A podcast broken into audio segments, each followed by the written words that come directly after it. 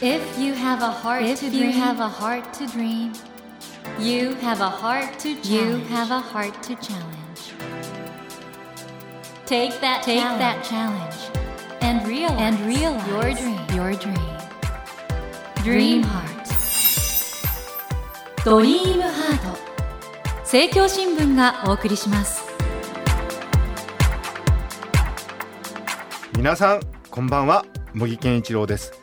東京 FM のスタジオから全国38局ネットでお届けしています。ドリームハート。この番組は日本そして世界で活躍されている方々をゲストにお迎えしその方の挑戦にそして夢に迫っていきます。さあ今夜お迎えしたお客様は私が本当に心の底から尊敬しているクリエイターアーティストの方です。川出処方新社から小説真夜中の子供を刊行されました作家の辻仁成さんです。こんばんは。こんばんは。よろしくお願いします。辻さんもね、はい、普段パリにいらして時々こうやって日本にもそうですね。いらしていただいて、はい、年3回か4回か。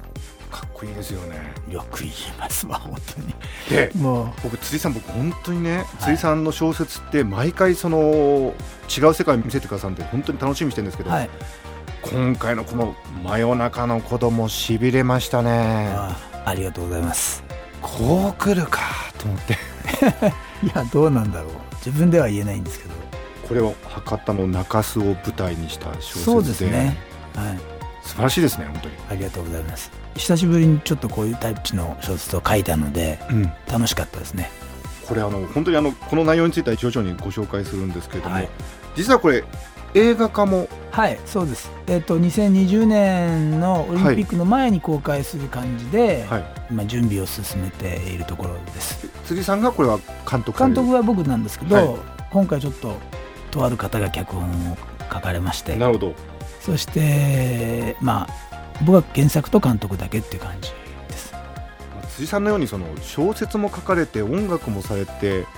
映画も撮られるってこれ世界的に見てもなかなかそういう方いらっしゃらないんじゃないですか？いやいやいますよいっぱい。結構いろいろいらっしゃると思いますよ。本当にこういう謙虚な方なんですけど本当にすごい方です。ということであの、はい、今日はですねサッカー辻人成さんをお迎えしてこの度の素晴らしい小説なんですけども真夜中の子供のお話を中心にそして他のお話もいろいろ伺っていきたいと思います。辻さんどうぞよろしくお願いいたします、はい、辻さんあのまずプロフィールをこれ皆さんご存知だと思うんですけど改めてちょっとご紹介してよろしいでしょうか,、はい、か茂木さん声がキラキラしてますね。ラジオになると。もう嫌ですよ居酒屋で飲んでる時の茂木さんのあの酔った時の感じと全然声が違うんだけど。そんなばらさないでください。今日やりにくいな辻さん。じゃあ俺やりにくいんだもん今日ここにいて。えー はい。えー、辻仁成さんは1959年東京生まれ1979年にロックバンドエコーズを結成されました。そして1989年には小説「ピアニシモ」ですばる文学賞。そして1997年には「海峡の光」で芥川賞を受賞されます、えー、1999年白仏このフランス語訳でフランスの代表的な文学賞であるフェミナ賞の外国小説賞を日本人として初めて受賞されたということなんですね。でご著書には「冷静と情熱の間ブルー」日付変更線父モンペールエグマンなど多数あるということでもう辻さんはですよね作家詩人ミュージシャン映画監督もう本当マルチクリエイターというか。そうですね。よくやってこれたなって自分でも思うんですけど。この今回のご著書なんですけども、はい、この「真夜中の子供これはあの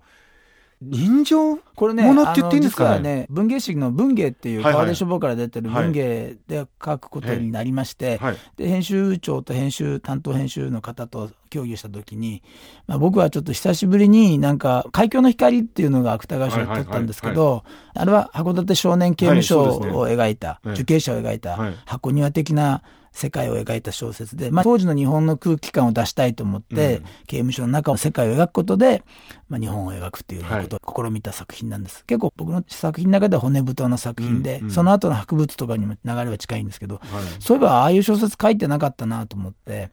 でもう一回なんかちょっと時代が変わってこの今の時代の日本の空気感を文学にしてみたいみたいな話になって、取り組んだのがこの「真夜中の子供なんです。で舞台は福岡の中洲でこれがやっぱり箱庭的世界で西日本最大の陥落地の中にある小さな中洲の島ですよねその中の世界に生きる少年の話を書くことで今の日本の空気感みたいなものを出したいと。これあの大きなテーマがね無戸籍戸籍がない子供という存在なんですけど実際にそういう子供がいるそうですね。あの、うん、日本で戸籍を持ってない、日本人なのに戸籍がないことで、無国籍になってるっていう子たちがいっぱいいる。なぜなのかっていうことが最初ちょっとあったんですけど、はい、ただ誤解されないためにこれはそこがテーマじゃないんですよ。はいはい、この作品はもっと人間の根源的な愛とか人情とか、その人間の関係とか、あと日本の空気感とか、そういうものを描いてる。割とエンターテインメントの要素もすごい強い作品なんですね。だその中の一つのキーワードとして無戸籍っていう問題から入ってるということだと思います。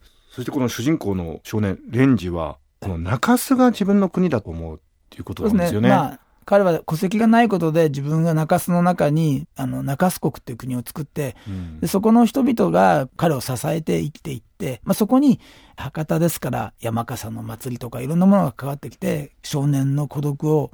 成長へと結びつけていくというような形の話ですね。辻さん今回この祭りのねシーンの描写が素晴らしいんですけどこれ実際に取材とかされたんですか？そうですね。まあいろいろと見たりとか。辻さんは東京生まれでいろいろあの各地を移り住まれたじゃないですか、はい、僕ね福岡で、はい、えー、と幼稚園から小学校いっぱいまで福岡だったんですよ。じゃあ実際その中その様子とか、まあ、小さい頃にやっぱお祭りを見たりはしてますけど、ええ、今も実家が福岡にあるので、はい、ただこの中洲っていうのは博多区と福岡市のちょうど真ん中にあって武家と商人の真ん中にある場所で、非常に歴史的にも面白い地政学的なものを持っているところで、はい、ここをテーマにすることが割と日本の今の島国である日本が世界の中でどういうふうな役割にあるのかみたいなことも描けるなと思ってそこに一人の少年をいたという感じなんですよね。中洲を舞台にしてるんだけど描かれてるのは日本と。と僕は個人的にはもっと俯瞰的な感覚で見てるんですけど。うん僕すごく印象的なセリフだったのがそのレンジが、はい、中洲の人ってのは怖いって思われてるかもしれないけどそんなことないんだっていい人なんだってことを警察に言うじゃないですか。あれ僕すごくなんかね印象的なんですよこの小説の中で。中洲はやっぱりすごいなんかこう怖いイメージがあるかもしれないですけど、僕は逆に中洲の人たちに会ったりした時に、まあ、博多の人たち皆さん素晴らしいですけど、うん、特にこの中洲の中で働いてる方々の情の深さにはちょっと感動して、だから山笠があるんですよ。うん、もう過去の話になりますけど、はい、この山笠、山に台上がりって言うんですけど、はい、ふんどし締めて上がっえ？上がったんですか？上がったんです。それでもあれすごい名誉でしょ？そうなんです博多っ子からするとそれは素晴らしい名誉なことで、うんうん、僕も上がらないかって言われた時は、え？って一瞬ちょっといろんな頭の中妄想が、自分の姿が浮かんだんですけど、周りにいた僕の弟も住んでるんですよ。はい、兄貴すげえなっつって。いや、それはすごいでしょ。はい。それだけね、祭りには博多の方、中洲の方のエネルギーが集まってると思うんですけど、何なんですかねあのね、ちょっとアジア的。まず誤解を最初に解かなきゃいけないんですけど、この小説の中にも書いたんですが、博多祇園山笠っていうのは、うん、あの祭りじゃないと僕は思ってるんですよ。はいはいはいはい、どんたくはお祭りなんですけど、うんうん、山笠は神事なんですよね。うんうん、だからこう日本の太古からある八百万の神じゃないけど、うん、このなんてアニミズムの精神というか、そういうのがあってもうあの人たちにとってはこれは神様に対するお礼の儀式なんですよ。うんうん、だからこそあの中洲や博多がこう綺麗に収められてるのはこの神事を通して人々が一体になってるからなんです。なるほどなるほど。そこにこの小説の中心的な根っこがあるんです。僕読んでてやっぱり今日本からひょっとして失われてしまってる共同体、はい、みたいなものってのがやっぱり書かれていて、はい、それがかえってなんかもうちょっと理想郷ってわけじゃないんですけどそのそうですね。パラダイスのようにも感じられる、うんうんうん、まあ小説だからできることっていう形で読者をある種のジェットコースターみたいなの乗っけて、ええ、僕の中の空想の世界の少年の心の中の夢っていうかなそういうところをみんなと一緒に駆け抜けていくという感じの作品になってます。でレンジはあの自分がね子供の頃にちょっと足りなかったものを逆に子供たちに与えようとするじゃないですか。うんなるほど。あの辺りってのは本当に感動するところですね。まあレンジは親の虐待を受けたり戸籍もなかったりするんですけど、うん、でも逆に言うとそういう少年がこう人々と触れ合うことによって自分の中に足りないものを他の少年たちを通してこう中洲の中で人々と触れ合う中で自分が成長していくっていう中で彼自身がやっぱりその今まで足りなかったものを自分の中で再生産していくっていうか、うん。うん、で大人になっていく姿がやっぱり僕は描きたかったんです。今あの日本に僕はフランスに住んでるからですけどその日本から入ってくるニュースって親が子供を殺したとかなんか虐待のニュースばっかりで、異常ですよね。日本ぐらいですよこんな事件がしょっちゅう起こる国っていうのは。なんで親が子供を虐待して果てには殺したりとかするのかなっていうことをやっぱり一回考えなきゃいけないということとあと子どもの貧困っていうニュースがまた日本から届くんですよ。うん、で子ども食堂みたいなのがあって、うん、子どもたちがご飯夜ご飯食べられないので慈善団体が子どもたちにご飯を振る舞ってるところが日本にはいっぱいあるって。最初そのニュース聞いてえ先進国の日本でそんな貧困が進んでるのおかしくないかって僕は思ったんですよ。うん、でも現実にあって、はい、そういうそのなんで子どもたちの貧困っていうキーワードが出てくるのかも不思議だったし、そういうことも含めてじゃあ日本の子供ってどういうところに置かれてるの？親は何してるの？っていうことも考えてこの小説の構想が始まるんですよね、まあ、数年ぐらい前からいろいろ考え始めてるんですけど。まさだから本当にこの真夜中の子供は現代の日本のことを本当に小説という形で書いてくださってでその中やっぱり僕は愛がねあるのがやっぱり救われる感じしました？まあ愛の話なんですけど、うん、要は真夜中の子供っていう言葉が一つの大きなキーワードだと思うんですね。うん、で普通は昼間の子供じゃないですか、うん、子供は昼間に起きて遊んでる。この子は夜中遊んでるんですよ。一人でしかも、はい、なぜなのかっていうことが僕たちは幸せっていう中に生きてるかもしれませんけど、はい、そういう子たちはいっぱいいるという現実もこの物語の中で皆さんに知ってもらってそこからなるほどって例えばフランスだと虐待が行われてる家が隣にあると思ったらもうすぐノックをして何してんだっていうふうにそれは人間の問題として介入していくんですけど、はい、この国はなかなか事件が起きないと警察も動かなかったり、いろいろあるわけですよね。うん、そういう時に人間本来の力で解決していくことがもっとできるんじゃないのかなっていうこともちょっと考えてでもこの小説はそういうことだけがテーマでもないんですよ。もちろん。です。なんかそこに光が当たると、はい、もちろん悪くはないんですけど、本来の愛の物語とか、人情の物語とか人間の存在についての話とかっていうところが本当は大きな要素を占めてる。これはだから読んでいただくしかないです。やっぱり小説って読むことでしかわからないですもんね。でそうなんですよ、はい、小説って読んでもらわなきゃいけないんですけど、はい、読んでいただけるようにどうやって自分は伝えたらいいのかなっていうこともやっぱり考えたいと思っていて、はい、であの今日は茂木さんに会いに来たんですよ。はい、いろいろお話しいただいて、おそらく皆さん読みたくなってると思いますので、ありがとうございます。はい、というわけで、今夜のドリームハートは川出志望新社から小説真夜中の子供を刊行されました、はい、作家の辻仁内さんをお迎えしてお話を伺ってるんですけども、はい、辻さん、この本なんですけど、鈴木誠一デザイン室が作ってらっしゃるということで、これもう大御所なんですけど、これ表紙そうですね。いいですね。いいですよね。とっても象徴的な目力の強い少年では、はい、まさにこの作中に出てくる主人公のレンジを連想して作ったものなんですけど、はい、この鈴木さんという想定家の方がやってる塾があるらしいんですけども、うんうん、その塾生たちにいろんな絵を描かせてみてその中から選びたいんだけどっていうアイデアをいただいたんですよ。僕はまあ鈴木さんにお会いしたことないんですけど、はい、そういう手もあるんだなと思って。で何枚か見た時もうこの絵がもう素晴らしすぎて。うんもうこの絵じゃないですかって言ったら鈴木さんもこれで行きたいと思ってたみたいなそういうふうに選んだんですか？そうみたいです。じゃあ若い学生さんなんですね？学生さんなのかクリエイターなのかちょっと僕もそんなの詳細は詳しくないんですけども、もうこれからっていう若いクリエイターの方が描いたものの中から選ばれたイラストレーション川田明菜さんって書いてありますね。そうですね。この熱帯魚の目小説中では熱帯魚の目大変これがあの印象的な表現で、えー、熱帯魚って水槽の中から外の世界をじっと見てる時に、はい、他人事のように見てるじゃないですか。はいこの子もそういう虐待を受けてる子供なんだけども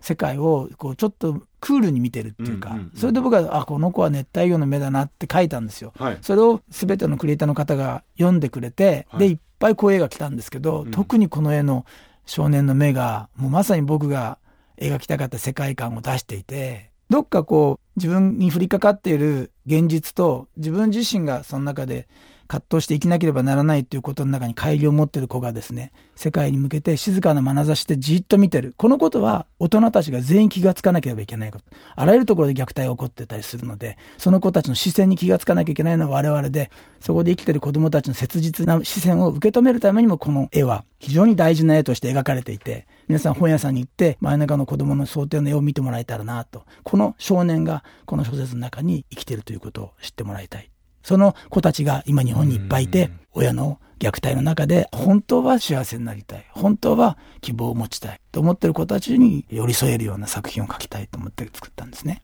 あの今おっしゃったように小説と時代が同時進行するっていうかそうやってクリエイターとしてどうやってその時代のそういう雰囲気とかは 掴み取られるんですか？どうなんですかね。あまり茂木さんに真面目なこと言われるとなんか答えにくいんですけど。ぜひちょっとお答えいただけると。そうですね。うん。共鳴するとか時代のことを考察するとかっていうことじゃなくて、はい、自分が直感的に今の時代心あのね小説っていうのは、うん、まあ、小説とは何かって話になると、はい、とてもこの30分では語れないんですけど、はい、小説っていうのはある人たちが芥川賞を取ってデビューした時は、うん、パワーと技術でなんとかなるんですよ。うん、でまあ僕みたいに30年作家書いてると技術が上回ってきますから。パワー下がっていくんですけど、このバランスが作家の若い時代の面白さとか年を重ねた後にこう円熟してきた時の力とかっていろいろ出てくるんですけど、はい、僕はこの2つよりも大事なものがあると思うんですよ。はい、作家自体が何を伝えたいかっていうことを持ってる作家か持ってない作家っていう、うん、だから今の時代の何かこれを描かなきゃいけないっていうものを探そうとするんじゃなくて、うん、自分がアンテナみたいにキャッチしたものが、その力と技術で出し切れればいいと思うんですよ。僕はやっぱりずっと人間とは何ぞやっていうのがこう自分の中にテーマにあるので、なぜ人間は僕は生まれてどこへ向かってるのかっていうのがずっと最初からテーマでそれをずっと書き続けてるんですよ。で時代ごとに作品とともに僕も成長とともにあるいは老化とともに変わってくるんですけどその全ての時代の生きてる時にその自分自身の考えが作品の中に込められていく。今僕は58歳ですからその58歳の僕が7歳のレンジを描くときにもうそこに50何年かの時代の違いがあるわけですけど、うん、それはそれで僕はフランスからこの日本の世界を見ていてこんな子が中洲にいたらどうなるだろうってことを想像することが小説家としての仕事だと思うので、うん、作った作品なんですよね。うん、その想像力の表現としてはやっぱり当然映画もあってで辻さんもずっと映画も撮られてるわけですけどこれ映画化される時に、はい、このレンジのキャスティングとかそう今オーディションやってるんですやってるんですね。やってます。次々にいろんな子たちに会って、原石を見つけて、はい、その中からこのレンジぴったりの子この絵に負けないぐらいの目力を持った子を見つけて、うん、まあ、来年撮りたいなと思ってるんですけど本当にこのレンジ役をどういうお子さんがねやるのかってのは本当にう、ね、うん、楽しみですしあのあとやっぱり山笠のあのシーンがどうなるのかなって、はい、あの辻さんの小説ってもともとやっぱり映像的な喜びがかなり満ち溢れてて。そうですね。映像はすごい僕の中に最初にイメージとして出てくるのでその映像を文字化していくという中で小説が立体化していくのでこの立体化した小説を今度実際にもう一回映像化するっていう作業に戻るんですよ。その時どうやったらこの実写が可能なんだろうかってことをやっぱりカメラマンとかスタッフと考えて撮影していくっていう形になっていくでしょうね。はい、あのとても楽しみにしております。今週はですね小説「真夜中の子供の話を中心に伺ってきたんですけども来週ももう本当にあの水産についての話とはいろいろあるんであのまたお話を伺っていこうと思います。今日いろいろ突っ込まれて僕も。いやいやもうあのいつもと違うモードになってキラキラす。いません。本当に茂木さんありがとうございました。本当にもうありがとうございましたそして重要なお知らせがあります。え今夜ご紹介した辻さんの素晴らしい最新刊真夜中の子供プレゼントもあるということで来週聞いていただくと応募方法もわかります。お聞き逃しなく辻さん来週もどうぞよろしくお願いします、はい、お願いします。というわけで森健一郎が東京 FM のスタジオから全国放送でお届けしていますドリームハート。今夜は作家の辻仁内さんをお迎えしました。Never let go of that dream.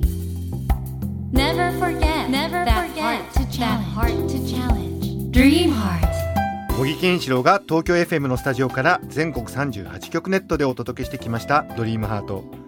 今夜は川出処方新社から小説「真夜中の子供を刊行されました。作家の辻仁来さんをお迎えしました。いかがでしたでしょうか？この小説「真夜中の子供なんですけれども辻さんおっしゃってたように中洲という舞台を、まあ、そこに託してですね現代の日本を描いてると。いや本当にね僕ねやられたなって感じするんですよ。我々ね現代の日本人が一体何を感じてどこに行こうとしてるのかということをね子供という目を通して描いてる。子供たちって未来じゃないですか。じゃあその未来を担う子供たちを本当に我々はちゃんと見つめて育んでいるのかというそういうね本当に重い問いかけをこの小説から僕は受け止めました。ぜひ皆さんこの真夜中の子供をお読みください。もちろんね水さんもおっしゃってましたけどもエンターテインメント本当に楽しく読める小説にもなってますのでぜひこの夏の読書のメニューの中にこの真夜中の子供を入れてくださったらなと思います。さてドリームハートのホームページでは毎週3名の方に1000円分の図書カードをプレゼントしています。番組へのご意見などメッセージをお書き添えの上ドリームハートのホームページよりご応募ください。お待ちしています。それではまた土曜の夜10時にお会いしましょう。ドリームハートお相手は森健長でした。ドリームハート。政教新聞がお送りしました。